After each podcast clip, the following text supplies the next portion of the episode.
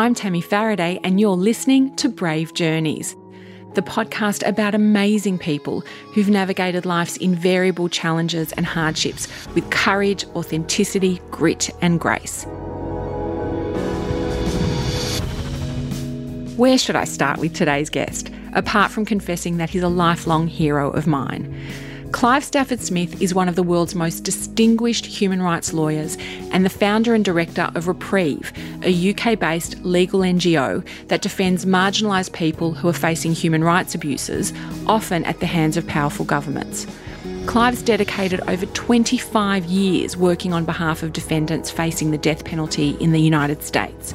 He only takes on cases of those who can't afford a lawyer, and he's assisted in the representation of over 400 prisoners and prevented their execution in 98% of cases. In 2000, Clive was awarded an OBE for humanitarian services and has won a raft of awards in the field of human rights that would take literally an hour alone for me to read out but it's his own journey to becoming one of the world's most fated civil libertarians, which really has me spellbound. And please don't be fooled by his very regal British accent. Whilst Clive most certainly is an intellectual giant, he's an intellectual giant with a heart of gold and a wicked sense of humour who believes that human beings, all human beings, deserve humanity and compassion. Never in my wildest dreams did I imagine I'd be having a chat with Clive Stafford Smith who'd be talking about a cat fart. I know, isn't it great? my whole day. Yeah, I love it. I love it. Yup, he's extraordinary. Yep, I'm very excited. Buckle up, dear friends, because this episode is going to be epic. This is Clive's incredible story. So you were welcomed into the world in what seemed to be a very affluent upbringing, but things rather dramatically changed. Why is that, Clive? Well, yes, I grew up on the oldest stud farm in Newmarket, which is the oldest racehorse center, racing centre in the world. However, my dad was what the world loosely refers to as bipolar, manic depressive. And you know, actually, it's one of the things I've really been trying to think through is how on earth anyone let him have that as a profession, you know, running a, a stud farm in the racing industry in a world that's all about gambling, which is quintessentially the wrong thing for dear old dad to do. So he managed to bankrupt the place um, in fairly short order. And so we lived in actually huge privilege. I am what we refer to as an OPWM, right? You know what that means? No. That that means old privileged white male. And we wow. owe the world a lot, right? And dad bankrupted it all. And that was a wonderful, wonderful thing because it immediately taught me that life was a whole lot better without money. And you could be really, really much happier if you didn't sort of rush after money and things all your life. So that was all that was all fine. In retrospect, perhaps at the time it was a bit of a disaster.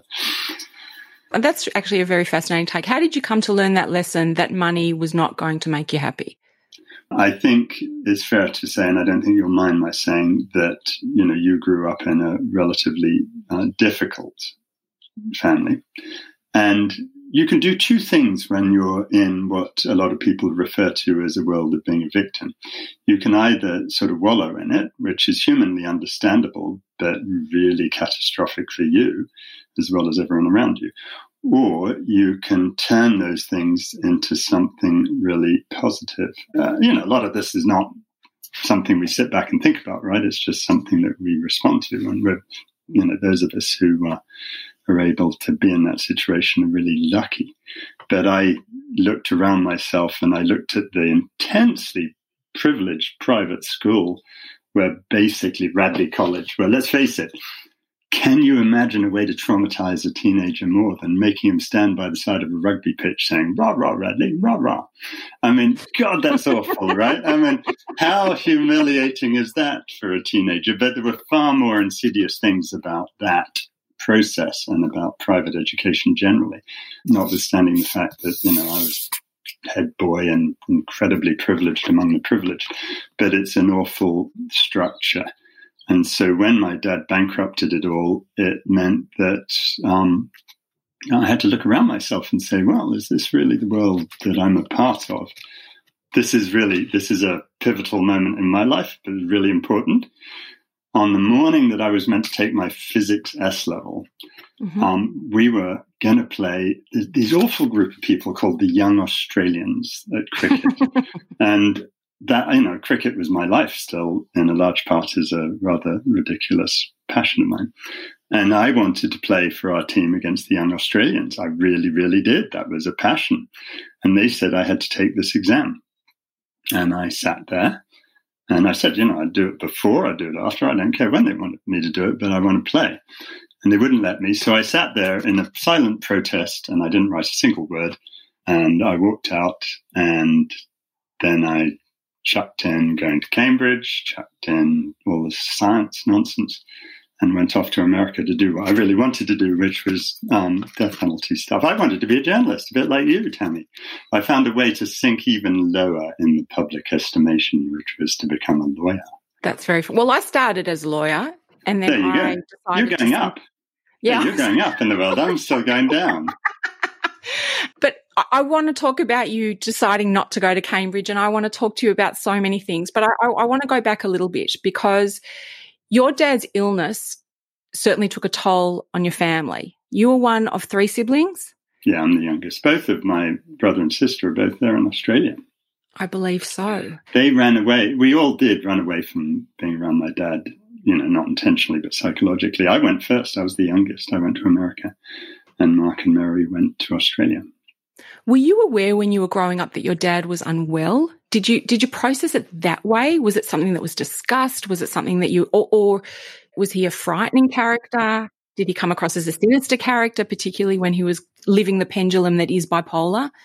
Dad was an intensely inspiring person in many ways. His favorite word, which he would bang on ad nauseam about, was enthusiasm, which he would say entheo means imbued, imbued with God, and he used to say that daily. He was one of those people that you were actually very proud of because he was just so different. I remember when some uh, Jehovah's Witnesses came to the door at the house at the stud. These poor people came up to you know save our souls, and rather than you know spurn them as some people do or politely listen as British people might, Dad invited them in and insisted that they stay for Sunday lunch. And then harangued the poor people for two hours on some ludicrous theory that he always held about St. Paul. And, you know, you just do that sort of thing. And he would do it all the time. And so he was actually a very exciting person. But then and I didn't know, you know, when I was born in 1959 and dad was sectioned uh, in a mental hospital in 1963, I didn't, I had no idea of that until I was researching this book uh, and found all sorts of stuff that my mother had saved. But there came a time when he was really off the rails and my poor mother, and she, she preserved all of this in letters and diaries and things, um, which is great to have and she sat him down, or rather, he was having a bath, and she told him and, and recited to him this poem he had written for her about how she wanted to support him by pointing out uh, that he was off the rails. And he came down to the living room. We were all meant to go on holiday that day. Today is the day you choose whether you're going to live with me or whether you're going to live with her. And if you choose her, I will never talk to you again in your life. and yeah, you know, dad used to do these things, which were actually very difficult.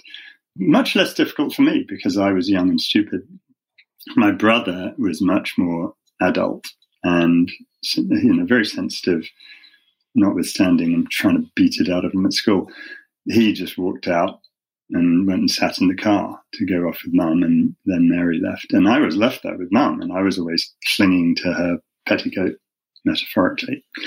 And, you know, I just thought this was a decision. I said, oh, know, right, well, I'm going to go with none then.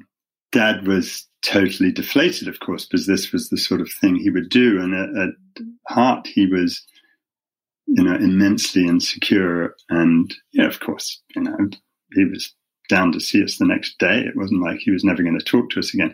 but he was a really, really troubled person. And the thing I regret, I don't have many regrets in life at all, as I suspect you don't, Tammy, but um, the, the thing I do regret is that I spent so much time trying to help my death row clients with similar situations, as in similar what we refer to as illness. I hate that term. And so little time trying to understand dad until it was much too late. Because if I had tried, you know, I could have worked out what would work for him instead of uh, instead of him living a very very difficult life. I, I wanted to ask you why do you have an aversion to the word illness when you're talking about mental health? It's mental illness because I think a lot of what we call mental illness is actually who you are. You know, when you talk about an illness, we don't normally mean something that needs to be cured. And an awful lot of what we say about people doesn't need to be cured. It needs to be recognized. And you know, I, I, I can tell you about my own things, um, my own idiosyncrasies, as I prefer to see them because I think it's important to talk about those things in the context of not stigmatizing other people. And in this book about my dad, I was trying to understand him, but most of all, I was trying to understand how he could have fit into the world and had a joyous life rather than how we could force him to be like us and be thoroughly unjoyful. And I really understood my dad's refusal to take medication. Uh, I had an agreement with my sister. There was a time when Mark, Mary, and I were sitting around, and Mark was really worried that he was going to go like dad. And Mary just burst out laughing, which wasn't terribly kind because I knew why she was laughing. She said, Mark, it's not you, it's Clive. Um, and I. I am clearly, oh, you're like my sister, Tammy. Um, but but that's a very, very common feeling for children of parents who have mental illness. They are perpetually sort of on high alert that they, that this also might befall them. I mean, I have friends who have parents who are unwell in this regard, and they have spent their entire adult life terrified that they are going to experience bipolar, schizophrenia, whatever it might be. Of course, and um, and I had an agreement with Mary um, that if I did, I trusted her to have me sectioned because it was clearly me. Now I think I've been incredibly lucky although some might disagree with this, Tammy, to stay just within the line. And we're all on a spectrum. Um, and dad was happy as a clam when he was manic, right? He really enjoyed life and he would sleep three hours and he would be so enthusiastic about everything. He would make life very difficult for people around him because he was in, engaged in quote business and trying to become the richest person in the world. If, on the other hand, we had recognized him and seen that his other real, his real passion was poetry. And he loved writing poetry. He loved to recite poetry. And if I had recognized that, then I would have engaged with him on that level. And he could have written all the poems he wanted to write when he was manic. And it wouldn't have upset anyone. It would have given quite a lot of joy to people because he was good. Um, I would have edited them to take some of the chauvinist comments out and, and the repetition just to make him look better. But we would have had a really good relationship potentially, not without difficulties, obviously, but instead he was sort of forced into a process. You know, I, read his careers advice, and his careers advice in 1941 said there were five things they said he could be two of which were factory inspector. And anyone who knew my dad would know that that's possibly not what dad was going to do with his life. Not that I've got anything against inspecting factories. So yeah, I my problem with mental illness is twofold. One is it's ridiculous to distinguish mental illness as a total category apart from physical illness because we are a physical being. But the second, we just don't want to try and cure everyone. We want to try to understand them and then see how we can fit them into the world as opposed to change them so they have to fit into our world. Are you arguing that in treating people with mental illness, in terms of the way that we currently treat them, we are trying to make the world homogenous? Because I would argue that people who experience mental illness, whatever that might look like and however that might manifest, would like some help often. There are often people who will say, you know, particularly in manic phases, they would say, you know, I'm the most prolific I've ever been. I'm doing the most incredible work I've ever done. And there is a real love of that. And there's a terror, an abject terror of deadening them and of stopping those incredible highs. But the low lows are pretty bad too. And you don't find many people who live with depression who say, I would like to continue like this ad infinitum. Like they don't tend to say that. No, of course, of course you're right on that. But look, there are certain things that afflict us that really need a cure, obviously. Um, and I've represented so many people who are just profoundly uh, unwell and we need to help them. And to begin to help them, we need first to, to have a much better understanding of what causes their affliction and that's where I think focusing on mental, the mind, is somehow exponentially different than the body is just kind of stupid for reasons I'm happy to discuss. But the um, the second element, have you ever read the DSM five now, the Diagnostic and Statistical Manual of Mental Disorders? Five. I haven't read it, but I've had it said to me. right, right. well, I mean, look, there's that and there's the UN thing. And Tammy, I can tell you, you appear in it 27 times. I'm, Do I? I? Appear, I'm only making that up, but I, I, I know I appear throughout it. You know, there are all sorts of things. You know, that mental disorders in that thing includes having more than like three drinks a week. That's just silly. I'm sorry, I'm really mentally ill in that case. The, um, the I like my gin and tonic, and it's preserving me um, for a long life by preserving me in a sort of aspic type gin. I don't really mean that. I mean, I don't overindulge, but their definition of too much is silly. And there's a whole slew of things that are referred to as mental disorders that are just silly. And they're defined in ways that are just absurd. You said earlier that you could find yourself in the DSM manual many times over.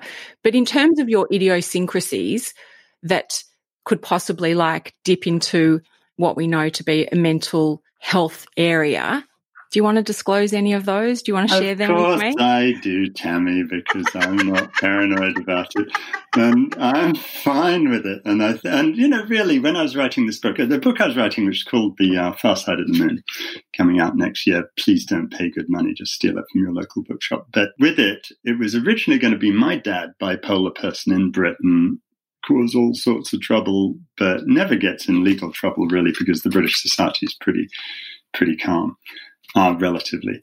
And then there's another guy called Larry Lonchar, who was bipolar, who I represented on death row in America, where they take a slightly harsher attitude. You know, he would get depressed and he did need treatment for his depression. And so the state of Georgia, in its wisdom, would refuse him medication for depression um, because they wanted him to get depressed and want to die, you know, suicide by electric chair.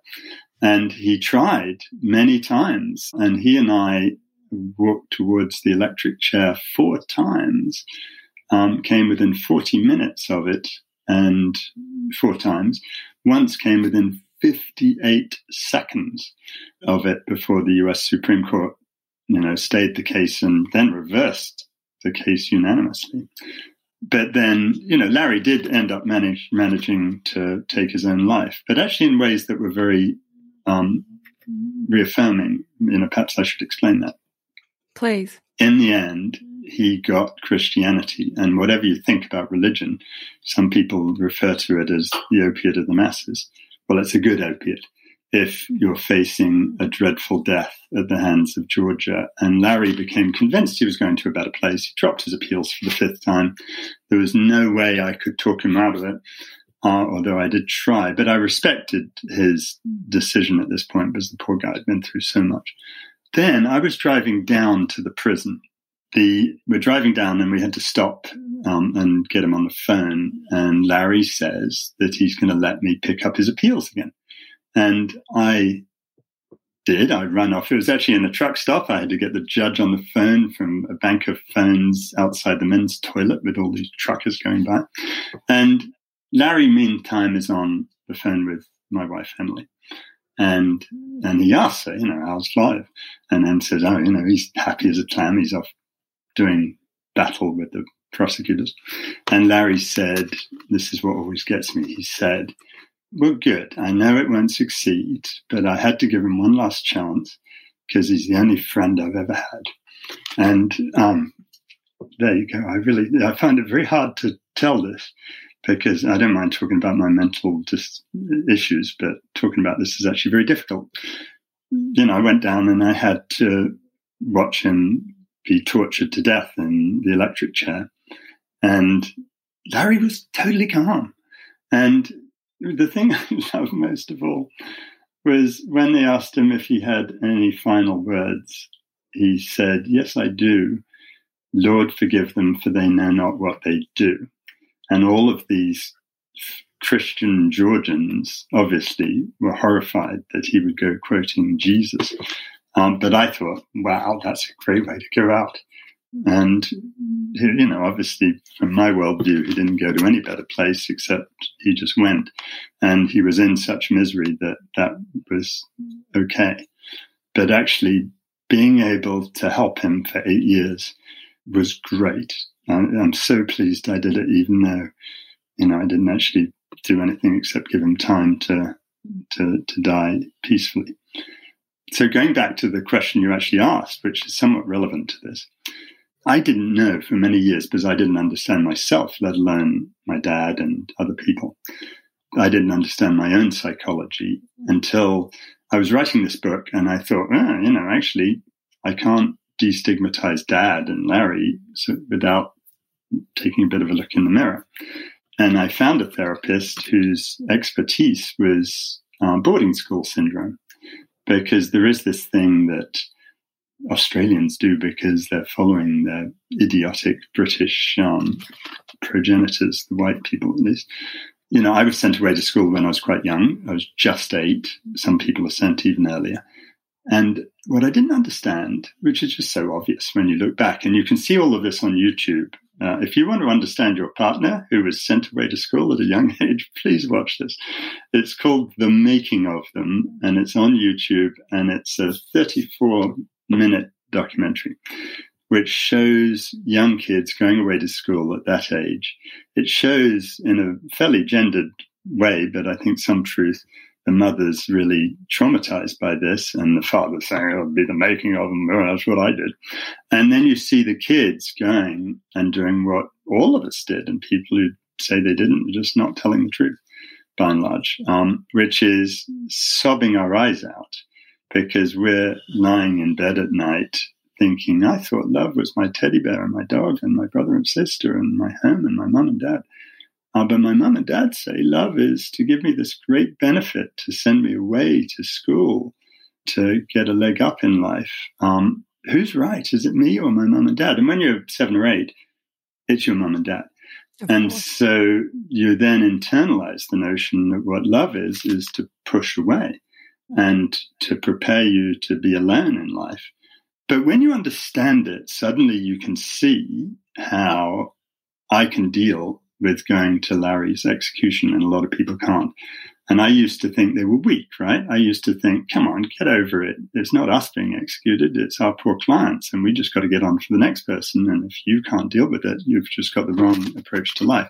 What I didn't understand was that I'm really the weird one, and the rest of you are not.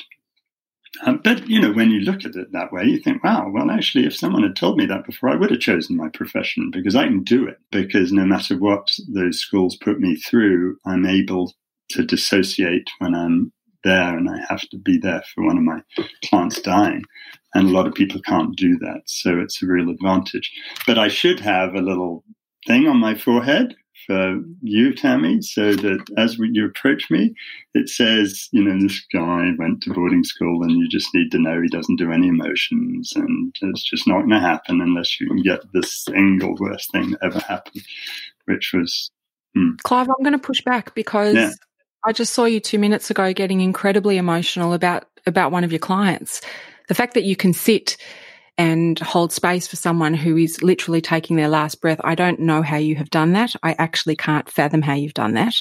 But don't tell me you're not affected by it because you are profoundly affected by it. Of course I am. Of course I am. But I deeply repress it. And I've only started showing emotion about it in the last few years. I've started showing emotion about bad films like Love Actually. This is weird. This is a whole lifetime of stuff coming up. And I only say that, it's just sort of, from my perspective, it's just kind of interesting to recognize that about myself. And it would have been helpful if I could have warned my first wife that actually she was Italian. She, you know, I've got nothing against Christiana. She was a brilliant, talented person, but she was a bundle of emotions and I wasn't. And I think we just were never going to recognize that. And if, you know, if I'd even known about myself, I might have been able to tell her. But, you know, I didn't even know. So, you know, enough about me. No, no, not enough about you. It's never going to be enough about you. I'm, I'm, I'm completely fascinated because, you know, boarding school is not something that is very prevalent in the country that I come from. What, what percentage of Australians do it? it, the seven seven percent of English people go to private schools, but a smaller percentage go to boarding school. I, I don't even know if it would make a percentage. I actually don't even know if it would get there. Um, it's certainly the reserve of the elitist of the elitist of the elitist of the elite, but it's also a mindset that I can't get my head around. Yeah, you've got you've got all your kids. You would never do that to them, right? For several reasons. Just list some of the reasons why you wouldn't do that because they're obvious, but they're worth thinking about. Because I didn't have children to outsource them. Yeah. I mean, it's funny. I've just had the, we've just had the year of COVID, the year from hell, and I'm certainly happy to outsource their education because I'm the lousiest teacher that I know, ever I love home ed. I did that with my son. We I, we took him out for a year uh, for a term, and it was so much fun. You're brilliant, Clive Stafford Smith. You can teach anybody anything. No, I, I loved it. No, I tell you what, I learned so much on that. I loved to be with my kids. I loved to be able to kiss them and hug them and sniff them whenever I wanted. The education part of it was not my bliss, but I, they were so wanted and they were so desperately longed for. I literally can't imagine wanting to ship them off and not have anything to do with them. You know, Em and I, we went through nine rounds of IVF to get Wilf, which talk about wanted. You know, I, I thought about my dad at one point when we first had Wilf. I think I kissed him more in the first day of his existence than my dad did in my whole life. And that's unfortunate. What's boarding school like for an adolescent suffering as you did from bulimia? Ah, I, and that's an interesting thing that I don't pretend to have uh, a full understanding of in terms of why. I tend in my mind to think that it was because my mother and sister were always on diets and that I got very self conscious about food. But there has to be lots more to it than that. And it's actually something I've never explored in an expert fashion uh, and I, I, should, and I'd be interested. I went and pumped on every morning at six o'clock. I'd go down in the pouring rain to the gym. But as part of that, at age 15 or 16, I just suffered from bulimia. So I just wouldn't eat and I would vomit and all the rest of it. And I'm six, three and a half, and I weighed about 130 pounds. I'm pretty skinny now, and I'm 205. So you know, more than a third of my body weight off. I just don't know what it is. I'm looking at myself now. I don't know where you could take a third of that off, frankly. Might just chop off my nose. That would be a substantial amount. It was interesting to read all the letters from back then because my mum would tell me to eat up, but she didn't notice that I was really actually quite ill. And in school, no one did because it just wasn't on their radar that boys would do that and I think it still isn't. You know, we, we hear about anorexia and bulimia, and we think of that as women worried about, you know, looking at Vogue magazine too much, which is obviously at some level true. But we don't think men do it, and they do. And I think it's kind of good to talk about it, partly because we need to make sure other young men get help, but also partly because we need to get away from all the nonsense we foist on women my wife has a saying, which I think is incredibly true, that I'm so glad that Wilf has uh, internalized, which is that advertising is basically uh, a system of depriving you of your, uh, well, depriving you of and me of our self-esteem and then selling it back to us as, at a price. The project I'm working on later today is about, it's called the 3D Center, which is something I want to set up very grandiose, obviously, because it's something I want to do, which is a school to mentor young people in their passions and to help them get over the lack of confidence that we instill in them and to get over this notion that the goal in life is to get a job that's shit that you don't really want to do. Um, you know, how many times have you heard some young person who wants to be a musician be told, well, you'll need to get a proper job? No, you don't. You need to do the thing that is your great passion, but we've got to work out the way to do it and get around society's ridiculous consumerist things. And it's sort of always interesting talking to people.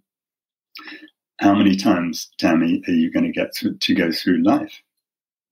But you've only got one chance. And so we've got to help young people who are going through it for their first and only time uh, to resist a society that's actually had a lot of practice at screwing people over.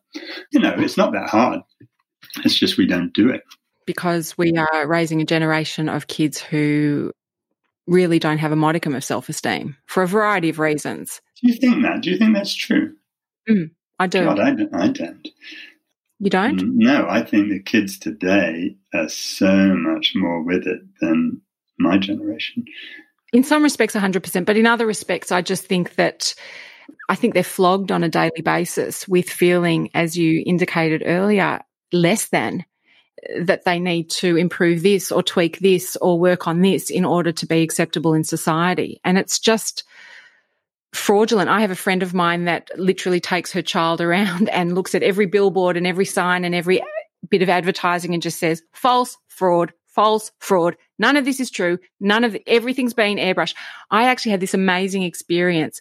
I did a Photoshop course I, I, can't do Photoshop to save my life. But anyway, I did this. Oh, this well, I hope you're going to tell us. I, I, would love to do that. I've no. No, it was fantastic, and I did this two day course with this incredibly enigmatic guy. He was amazing, and as a community service, he goes into schools and starts with a screen with a lump of poo on the screen, right? Mm-hmm. And with three clicks of the mouse, turns the lump of poo into a supermodel, and he.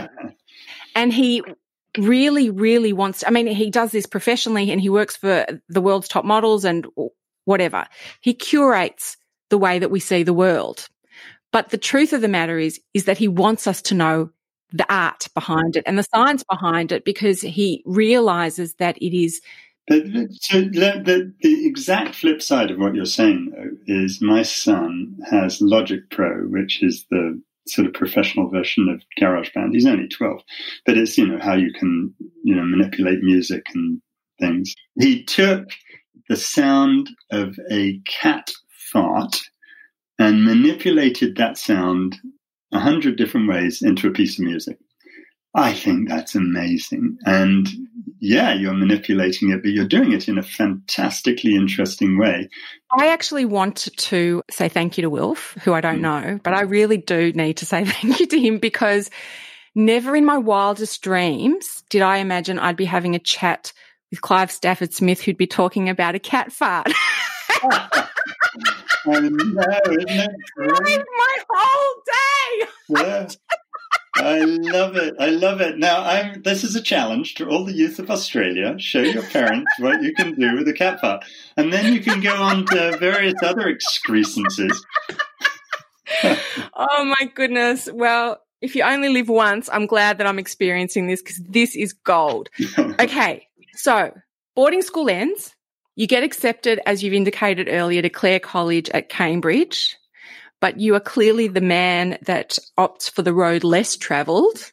So I need to understand what drew this well heeled British young man to turn down his place at probably the world's most prestigious and highly sought after university on the planet to relocate to study journalism at the University of North Carolina. And no disrespect to anyone who attends that university, but I don't think you can say them in the same sentence. You went there. You just did. You just I did. did. and then you decided to enroll in Columbia University's law school. And that ultimately took you to devoting your entire legal career to defending people on death row. So I want you to just take me through that journey. Why didn't you go to Cambridge? Yeah, look, I'll do it quickly. Um, look, I was, my A levels were physics, chemistry, mathematics, and further mathematics. And, you know, my brother's good at that stuff and he's made a career out of being a scientist. I was bored to death. Um, I think unless you're a genius, you reach a level that is where you're going to reach. And I really always, always wanted to be a writer. So, so I would be writing my essays every week, um, and they gradually escalated from 10 pages to 100 pages. And I loved that. Um, but Radley wanted me to do natural sciences because of some misbegotten notion of what's academic. So I was doing my physics, chemistry, maths, and further maths. I just didn't want to do it. I actually wanted to also have something to do with human beings, which might be interesting, you know. There, I was wanting to be a journalist, and, and I was obsessed with the death penalty already. I was obsessed with the death penalty when I was um, 18. But um, because I'd done this sort of essay about it, which I thought was a history essay, but I was amazed to discover it was a current affairs essay. But I learned that in America, the richest country on earth, if you're on death row, you have no right to a lawyer. That if you can pay for one, you can have one, but if you can't, you can't. And it was just horrifying. And even I, you know, I didn't have much self perception, but even I could figure out that maybe I could contribute more by going to law school than writing a book that no one would read. So that's why I did. Can we talk about one of your earliest death row cases, that of Edward Earl Johnson and his mm-hmm. last two weeks on earth that was memorialized in the film that not only changed my life, but has probably haunted me ever since, called 14 Days in May.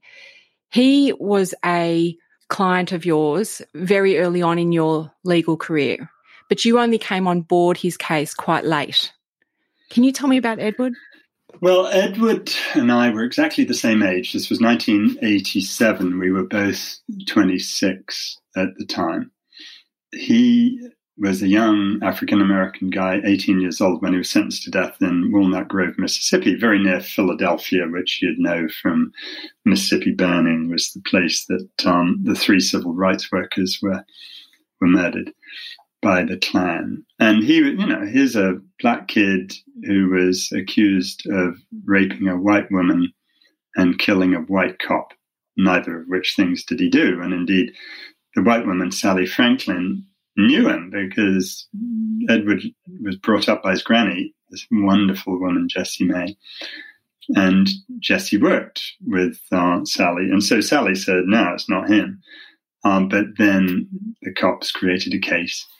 And, you know, he was represented by two very well intentioned African American lawyers who were so intimidated they barely went to the county before the trial because it still was. This was 1979, the trial, so it was only, you know, 20, less than 20 years after the civil rights murders, and it was still a very, very similar world. So he was sentenced to death, and he'd lost all his appeals. And I was, and look, it was Mississippi. I was doing a bunch of work in Mississippi. I was only, you know, two and a half years out of law school, but um, that, you know, I'd never lost a case and I thought I knew everything. Typical. And so I offered to help out because my good friend Ken Rose had lost his case up to then. And, you know, you want someone else to take a look. So we had three weeks to stop it. And I look back on, and we did lose in 14 days in May and more than lost. The warden was an intensely decent human being called Don Cabana, who, unlike almost all the wardens, was really about showing respect to everyone and trying to make a absolutely barbaric system um, somehow palatable. So he was very decent and he allowed the whole family to come in to have Edward's last dinner of shrimp and all these mad things they do. And dear Don, who I became very friendly with, you know, he was trying so hard to make this seem normal. And he was asking Edward how the shrimp was. You've never had shrimp before and all that sort of stuff. But then he allowed me to be in the cell with Edward all the way through. And the BBC, my friend Paul Hamann um, had been trying to do this film. And I told him, look, Paul, we're going to ruin your film. You know, you do the film and we'll get a stay. Um, and we didn't. And they filmed it all the way through. I had to break the news to Edward as we lost in the US Supreme Court, and then as the governor denied clemency. And then the crew left, but I was actually allowed to go with Edward into the gas chamber, and where I gave him a hug, and he whispered in my ear, "Is there something you know that I don't know?" And I didn't understand what he meant at that moment. It was a very difficult time, which is possibly an understatement. But I worked out that he really, really thought that someone was going to call cut. And I thought, you know, actually, at some level, this is why I'm so grateful to the BBC for being there because it made this possible for Edward to get through because he just didn't believe it was going to happen uh, until the very last minute. And when he was in the gas chamber and the phone rang and I was in the witness room, and, you know, we all thought, oh, well, maybe that's the last minute reprieve. But it wasn't. It was the call to say go ahead. And uh, that's really when I think Edward figured out they were actually going to do it. And then they gassed him. And I won't pretend that I don't want to exact a certain amount of revenge on the state of Mississippi for that. I sued them. Um, I wanted to get rid of the gas chamber as the first thing.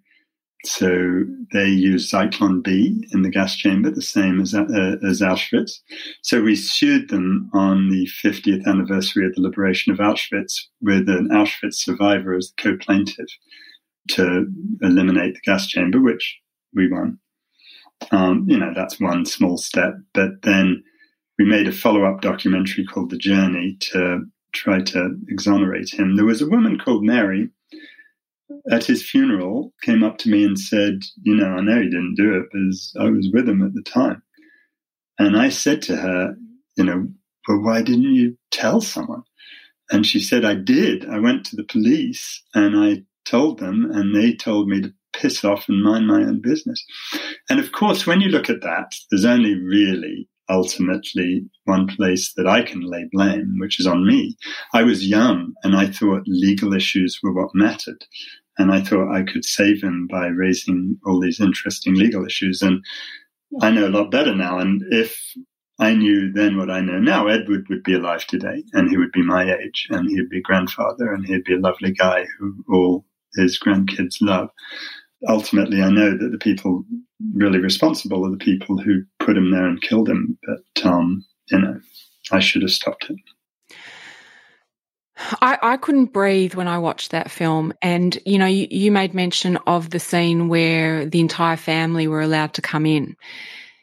And what struck me so much, I don't know, I'll probably break down now, but what struck me so much is that as heartbroken as they were, there was a resignation and he didn't do it. Mm. He did not commit the crime. And yet, what it screamed was that there is such systemic racism that if you are a young black man and you are accused of something and you don't have all the resources in your arsenal to defend it, you are going to be at the mercy of the so-called justice system that is not remotely just.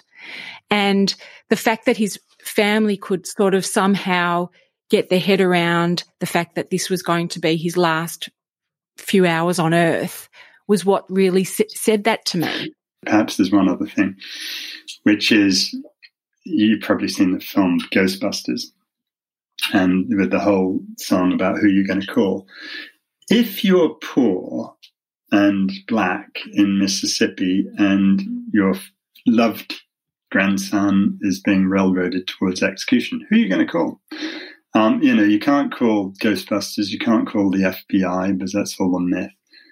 There's no one to call, which is why what my mum always used to say, which is those of us who are immensely privileged, and we all are, you are, most of the people listening to your show are immensely privileged. it, it is our duty to get between the people doing the hatred and the people being hated. And, you know, years later, I, this came back to me even more when I started representing. I, I, brought the first case with a couple of friends against Guantanamo Bay on February the 19th, 2002. Part of the job I took on primarily was to go around the different countries to find the relatives of the prisoners because it was all secret. No one actually knew the names of people in Guantanamo. And um, that was a classified thing of all absurdities. And so I would travel around and I would, for example, go to Sana'a in Yemen. and I'd hold, I'd advertise on a meeting, and I'd say, "I'm here to offer free help for your loved ones in Guantanamo." Now, the average per capita income in Yemen at the time was three hundred dollars a year, and then you'd have to not eat for the rest of the year. And so, if you want to help your loved person out in Guantanamo, you just can't do it.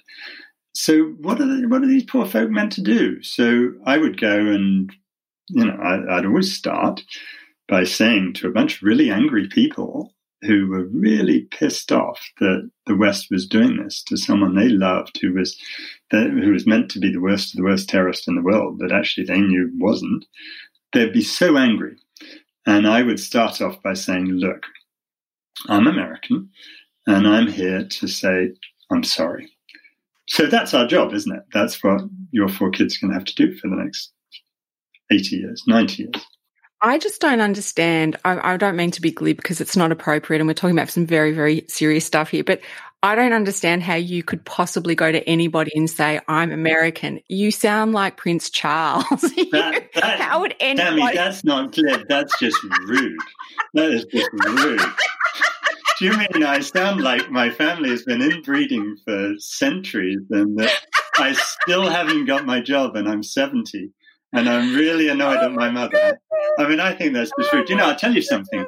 Yeah, I'm half American, half British, but when I was but, but, you're not because you speak like this and I can hear it and it's so strong and it's so, you know, it's not like, I mean, you've lived in America for such a long period of time and you haven't actually taken on one word that sounds remotely Yankee. Do so why? I don't really why? understand you know. It's because, why? it's because there was a study done in Georgia that um, on average, Georgians think that someone with a British accent is twice as smart as they are. So it's a huge benefit, right? And I, I, people, I just love it. It's just such rubbish, of course. But um, I got through a trial one time, and this juror came up to me, and she was very nice, and she said, "I love your accent. I didn't understand a word you said from beginning to end of trial, but I could listen to you all day long. And I'm sitting there thinking, oh my God, we've just been talking about life and death, and this woman's just told me she didn't understand anything, which is probably a good thing. And it's probably the reason she voted probably. our way, was she had no yes. idea that I was telling her she wasn't meant to do that shit. Um, you know, that's- whatever. oh, that's beautiful. This is funny. We, we met I was in the UK and I went and saw. Oh. And that's actually I met you. Ah. And you no, please, please don't feign. No, no, I don't. I have no idea. No idea, Tammy. I'm not feigning knowledge at all. But Lorelei was a great play, right? Written by Australia. Oh, it was exceptional. Yeah. I mean, Australia doesn't, you know, we, we, we snare at your entire race, but that was a good play. It was a good play. But the story behind it is even more epic and more compelling. And not everybody here would know about that particular case, the case of Ricky Langley and the remarkable Lorelei Guillory. Can you please tell me what that story and what that case meant to you and, and basically how that all unfolded? Because it, it kind of beggars belief. And I know that it had a huge impact on your life. Well, so. it did. I mean, I, Lorelei is one of my great heroes. She's a most extraordinary woman. She is a alcoholic, uneducated woman from Southwest Louisiana who has lots of her own demons, but she was able to show something that I think both the vast majority of people can't, but politicians actively try to get people not to do this because politicians are, as we have agreed, total assholes by and large. So this is the story. Ricky Langley was a guy I represented who was sentenced to death at his first trial, and then we were lucky enough to get a retrial, and I was doing his retrial. And his his history was this: he was one of the most hated people in America for quite a while. That he was a pedophile, uh, but and he killed Lorelei's child, Jeremy, who was six. But when you started looking into Ricky, uh, before Ricky was born in 1964, his dad was driving along drunk with his wife Bessie and two kids, Oscar Lee and his sister. Oscar Lee was six and his sister was four. In the car, the father, LC, drove off the road into a telegraph pole and his two kids were thrown through the front windscreen. One was decapitated. Both were killed instantly. Bessie was thrown through the windscreen and was not killed, but was horribly injured. And Bessie was then in Charity Hospital in New Orleans for most of two years, and she was in a body cast from her neck to her ankles.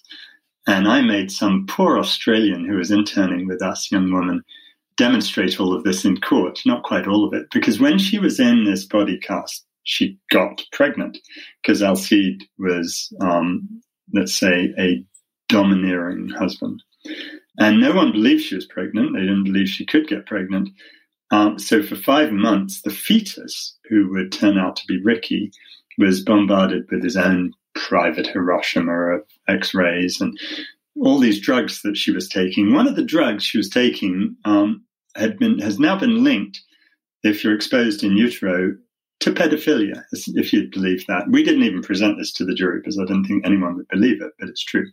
But anyway, Ricky was that baby, and at five and a half months, they figure out she's pregnant. They cut open her body cast, whoosh, the doctors say, look, you've got to have an abortion. You know, this is what we've done to that fetus is unimaginable. Alcide, I'm Catholic. You're not having an abortion. So Bessie was required to go to town and Ricky was born. And Ricky was really messed up from day one. And so, you know, Ricky looks different. He would be sleeping at age eight on tombstones. At age 10, he put a notice on the school notice board saying, I'm not Ricky Langley, I'm Oscar Lee, the dead brother. And Ricky is the most ill person I've ever represented. But he's also very intelligent. And he knows that we think he's on a different planet, but it's the planet he's on.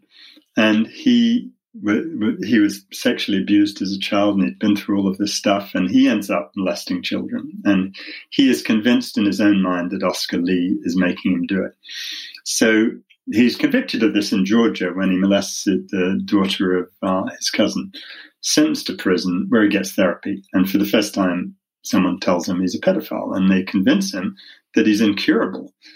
And um, so he's he's intelligent, and he writes a letter to the parole board saying, "You've convinced me. You know, don't you go hating me because no one's going to hate me more than I do.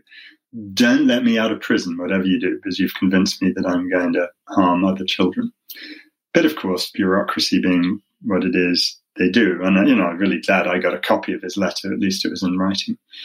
And so then he goes back to Louisiana. They've told him that about a year later he's going to molest other children, that that's the nature of the disease. Whether that's true or not, he does uh, get his strong urges a year later. And he sees Jeremy. This is as he tells it. Um, and he thinks Jeremy is Oscar Lee. And now, you know, that's all nonsense, obviously, but there was this insight, perhaps, that there was a picture of Jeremy and a picture of Oscar Lee, and their own aunt couldn't tell them apart. But nonetheless, obviously, Jeremy's not Oscar Lee, but Ricky wants to do away with his tormentor and ends up strangling the poor child. Now, poor Lorelei is the mother, and Ricky is vilified as the most evil person on the planet. He's trying to get himself executed to begin with. Lorelei struggles through the first trial and stuff. And then I meet her, and what she really wants to do is understand how this nightmare that any parent would just be horrified by, how this nightmare came upon her. And so we talk, and I say, Look, this is what Ricky says, and I believe him, but uh, I don't know if it makes it any better for you. She said she really wants to talk to him. And Ricky wanted to talk to her because, you know, yes, he may be psychi- psychiatrically really disturbed, but he knows what happened and he just wanted to say, I'm sorry and do whatever he could. So she goes down to the jail and sits in the same room as Ricky for three hours while they talk. And, you know, she'd always call them Langley and whatever. When she gets to the end of it, she says to him, she says, Ricky, I'm going to fight for you. And she marches down to the DA's office, another uh, French term arsehole. And Lorelei is with a woman that we'd got to help her who was a victim's advocate. A wonderful woman called Kate Lowenstein, whose own father was a congressman who had been murdered. They go in to see Rick the Dick Bryant, he listens to Lorelei say she doesn't want the death penalty and then says, Well, Ms. Guillory, you're a very strange defendant, I mean victim. And then he tries to take away her other child, saying she's an unfit mother because she doesn't want to murder the guy who killed her son. You know, just madness. Lorelei is deeply offended by all of this, and she wants to testify that she doesn't want the death penalty. But we pick a jury, lovely group of people. I love picking juries. That's such an interesting thing. And pick 12 delightful people, all of whom had real experiences of family members who had uh, all sorts of troubles. And they were never going to kill Ricky. They really weren't. They hated the DA and they laughed at all my bad jokes. Um, so it was going well. And I told Lorelei, you know, we're not going to get to a penalty phase. You know how in America there are two trials, one on whether you did it and one on whether you get the death penalty. And I said, I don't think these people are going to convict him of first degree murder. So Lorelei, very religious, she goes away and prays and comes back the next morning and says, look, the logic of my position is that he was insane. And if he was insane, he shouldn't go to prison. So if you can guarantee for me that he'll go to a hospital and never come out, then I want to testify that he should be found not guilty by reason of insanity. And, you know, Ricky was happy to sign something saying, you know, I'm, you know, he really only wanted to be studied for the benefit of others. He wanted to be a guinea pig. Uh, so he was happy to sign away that. And so she testifies the next day. I promised her that I'd only ask her what she wanted to uh, answer. So I only asked her one question, which was this. And, you know, you're liable to catch me in another moment of emotion here, Tammy. It's awful. I said, Ms. Guillory, do you have an opinion as to whether that man over there who killed your son was mentally ill when he did it? She turns to the jury and she says, Well, yeah, as a matter of fact, I do.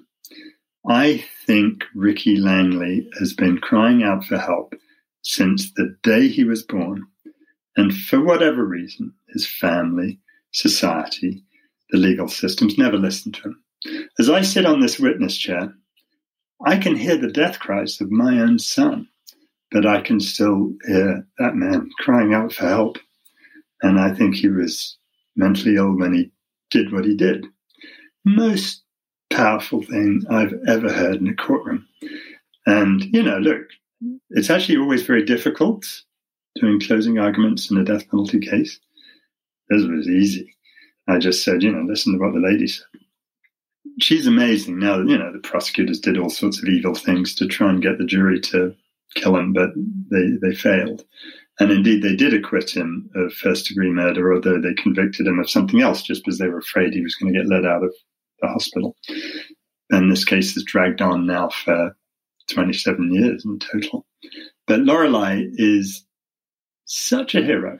And when you think about it, you know, she struggled to try to understand the incomprehensible. And, you know, she would never say, I forgive Ricky. No, I don't. She, she hates him at one level. But she wanted to show mercy. And I just think, wow, what a hero. When the government is always trying to tell victims they should hate people and they should want revenge and they should want to do nasty things. And here's this woman who was not given the privileges I was given, but is able to do this miracle. Absolutely amazing. So, uh, some very good friends in Australia did a play about it, and and it was one you know one woman play, basically called Lorelei, with just old Tom Wright sitting there in an orange jumpsuit as Ricky.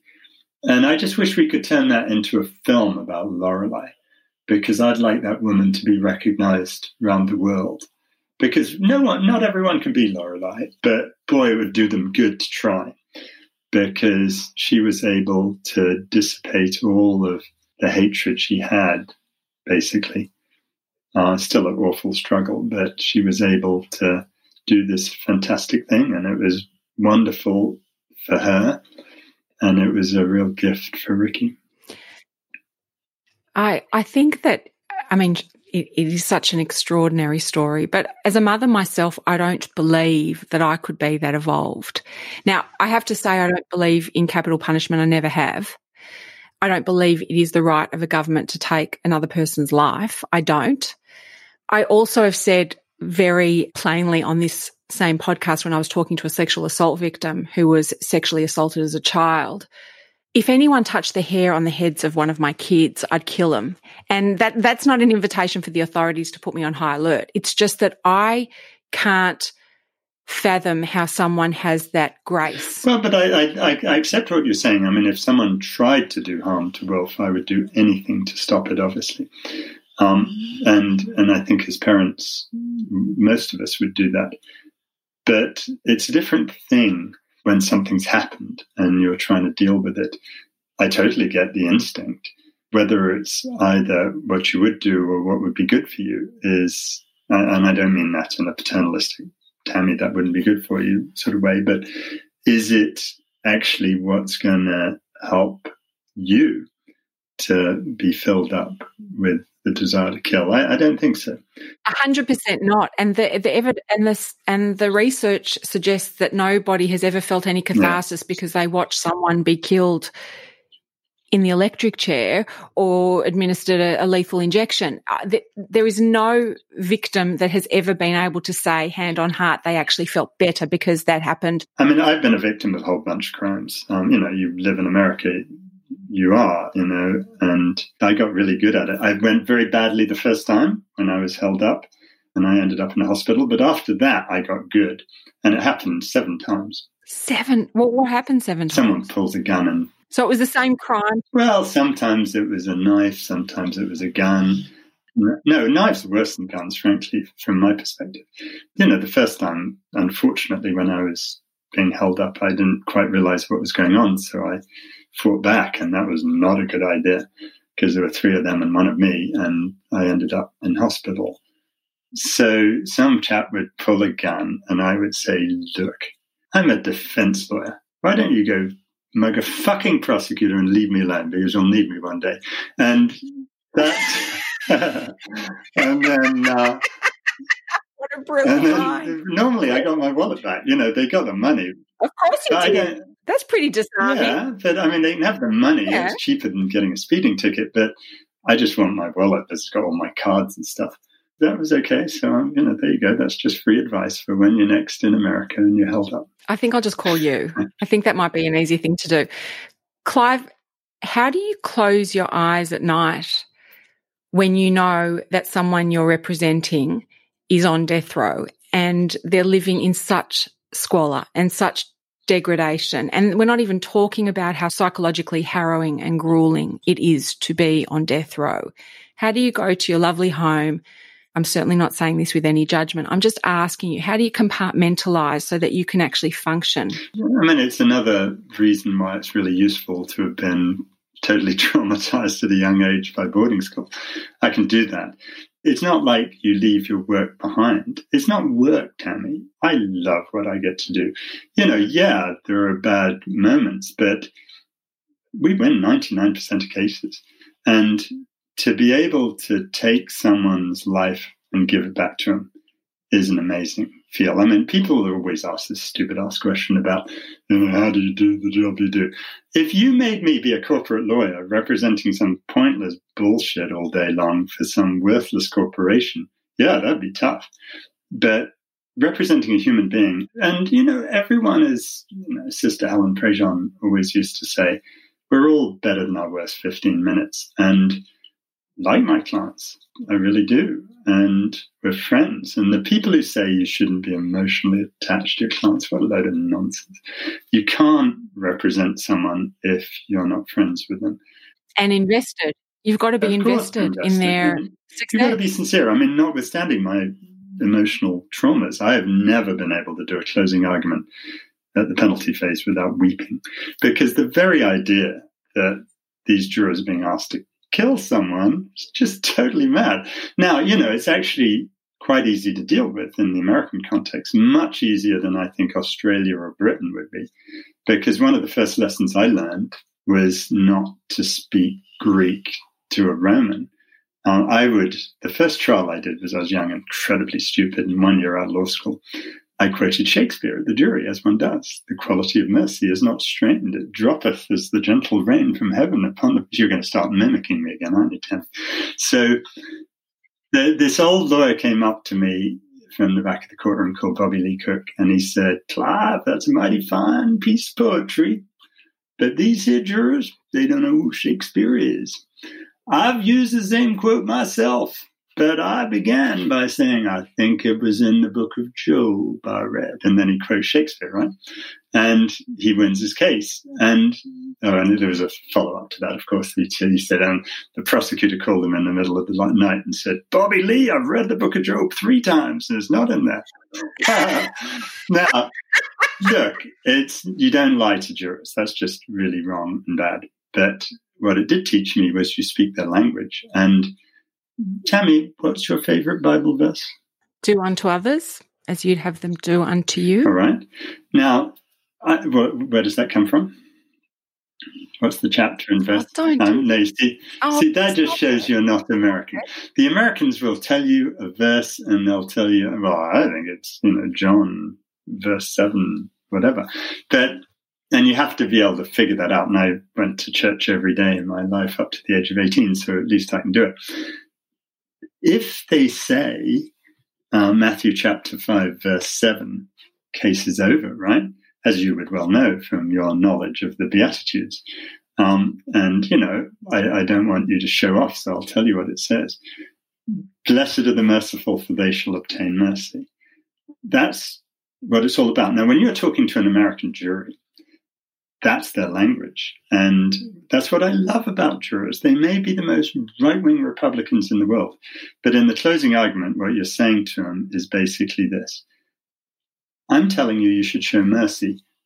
That prosecutor over there is telling them you, you shouldn't show mercy. Now, the deal is if you look at Matthew chapter 5, verse 7, if you show mercy, you get mercy. If you don't show mercy, you don't. So if you do what she says, you go to hell. Whereas if you do what I say, you don't. So it's your choice. That's it's just that simple. That's really the way Americans think. You know, most of them. And even if they got these stupid ideas that the death penalty is a good idea, when push comes to shove and you talk to them about it in their own language, and you say to them, well, look, when you go back to the jury room, just imagine there are 13 jurors, not 12. And you all say what you, you think, and then you get to the 13th juror, and it's Jesus. And you say, hey, JC, what do you think? Do you really, really think Jesus is going to say, fry the motherfucker? Of course he's not. You know, that's the way the American system works. And that's why actually it's a great structure because we get to understand those jurors and we get to understand the decency in them. And I picked 12 Pentecostals one time uh, who would fry you as soon as look at you. But what's the worst crime a human being can commit, Tammy? Murder? See, that's not what a Pentecostal would say. They'd say failing to accept Jesus as your Lord and Savior. My client was a true Christian. The prosecutor wasn't. So she was guilty of a greater crime than my client. That's a great place to be in a capital trial. Right. And those jurors came back with mercy in less than an hour in a dreadful, dreadful case because of their beliefs. Now, I love that about people. I love it that if you can figure out what their language is, you can get people to do great things. Wow. I think that the legacy of your work genuinely will be known for generations to come, as well as your sardonic sense of humor and your incredible passion for your family. It just oozes off you. I can't explain. You're very humorous and you're very witty and you're very brilliant, but there's a really exceptionally, amazingly good person underneath all of that. And I don't even know how I can thank you for agreeing to come on Brave Journeys and to share with me with such an open heart. It's been it's been exceptional and I'm so grateful.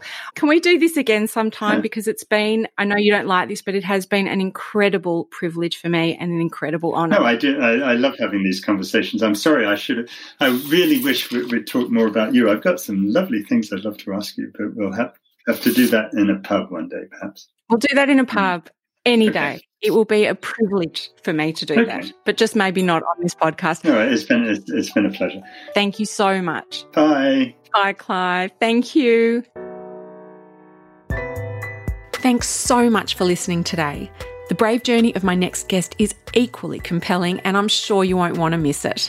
Please join me by subscribing to Apple Podcasts, Spotify, or wherever you enjoy listening to podcasts. Oh, and if you love the show, please don't forget to rate it and leave a review. Brave Journeys was created, hosted, and executive produced by me, Tam Faraday. But I couldn't do this without my wonderful team, including my audio editor, Zoltan Fecho, and a very special thank you to George Weinberg. Ask me any questions or let's chat about the episode on Instagram at Tam Faraday. That's T A M F A R A D A Y. I'm Tam Faraday and I'll see you on tammyfaraday.com. That's Tammy with an I. See you next week.